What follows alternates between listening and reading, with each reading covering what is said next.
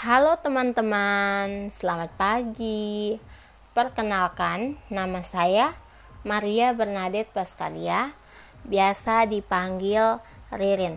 Saya sekarang berusia 21 tahun. Saya sekarang bekerja sebagai mahasiswi di Universitas Nusa Cendana Kupang, program studi bimbingan dan konseling, Fakultas Keguruan dan Ilmu Pendidikan.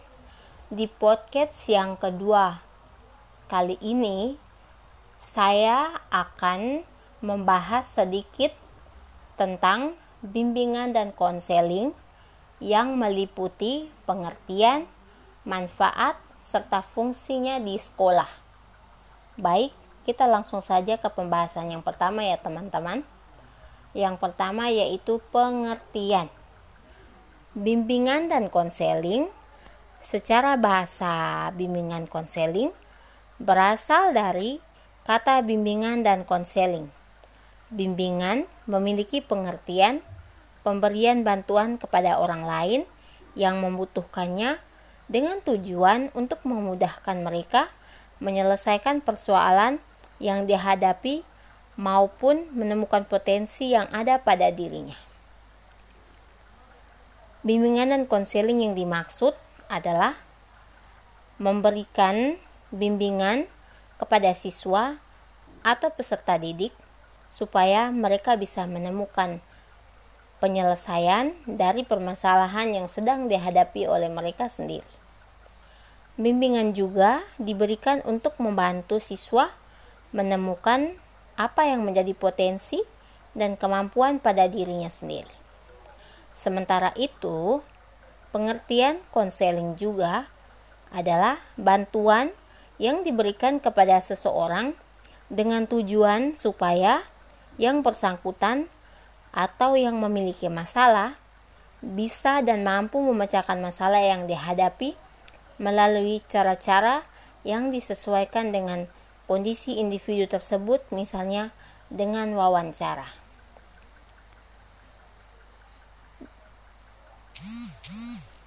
Sehingga dari pengertian kedua kata tersebut bisa disimpulkan bahwa bimbingan dan konseling atau biasa disingkat BK adalah serangkaian kegiatan yang bertujuan untuk memberikan bantuan oleh tenaga ahli kepada individu melalui tatap muka, memberikan tambahan pengetahuan maupun cara-cara lainnya yang diberikan secara sistematis dan terus-menerus.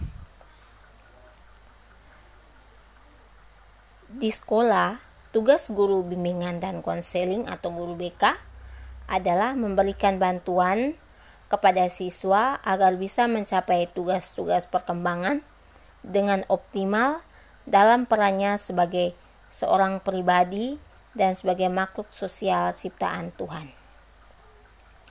Sekarang kita masuk masuk di pembahasan yang kedua ya teman-teman. Pembahasan yang kedua yaitu manfaat bimbingan konseling di sekolah. Mengapa bimbingan konseling sangat dibutuhkan untuk diberikan di sekolah? Itu dikarenakan bimbingan konseling diberikan kepada siswa di sekolah agar mereka bisa keluar dari permasalahan yang mereka hadapi dan manfaat-manfaat bimbingan dan konseling di sekolah antara lain sebagai berikut. Yang pertama, menciptakan pandangan positif kepada diri sendiri dengan adanya perasaan lebih bahagia, lebih baik, tenang, serta perasaan yang sangat nyaman.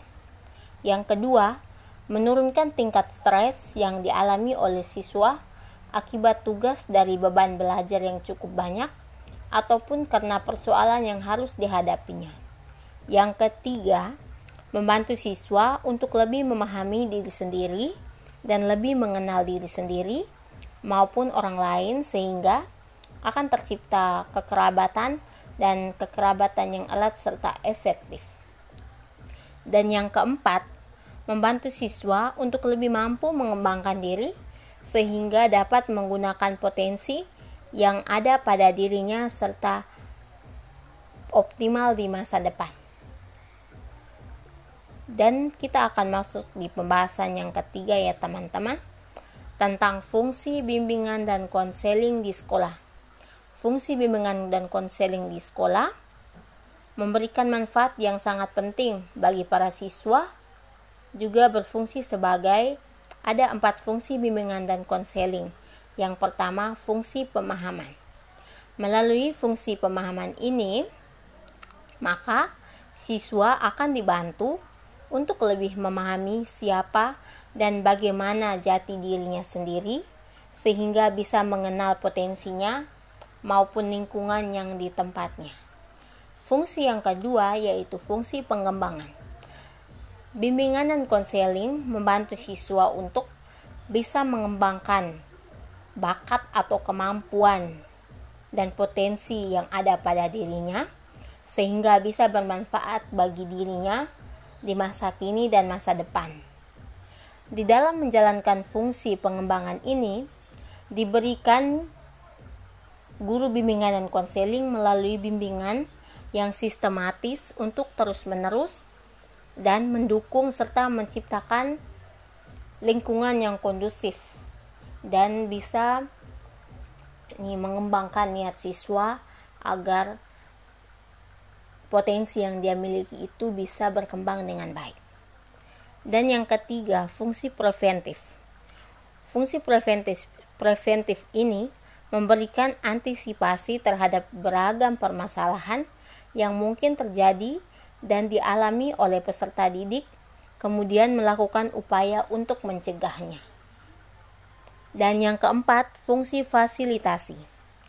Bimbingan dan konseling akan memberikan kemudahan kepada peserta didik untuk mencapai pertumbuhan serta perkembangan seoptimal mungkin, selaras, serasi, serta seimbang dalam keseluruhan aspek diri siswa. Biasanya ya teman-teman, guru bimbingan dan konseling juga akan memberikan pengarahan kepada siswa yang bermasalah supaya tidak mengganggu kegiatan belajar mengajar dan kemampuannya untuk mencapai prestasi akademik yang dimiliki oleh masing-masing peserta didik.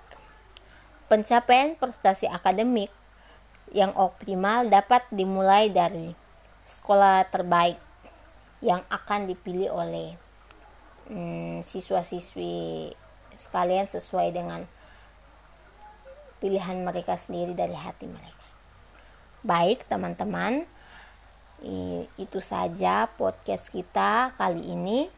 Nanti untuk podcast selanjutnya kita akan membahas tentang bimbingan dan konseling tapi tentang materi pembelajaran yang lainnya lagi. Selamat pagi teman-teman. Selamat mendengarkan. Terima kasih.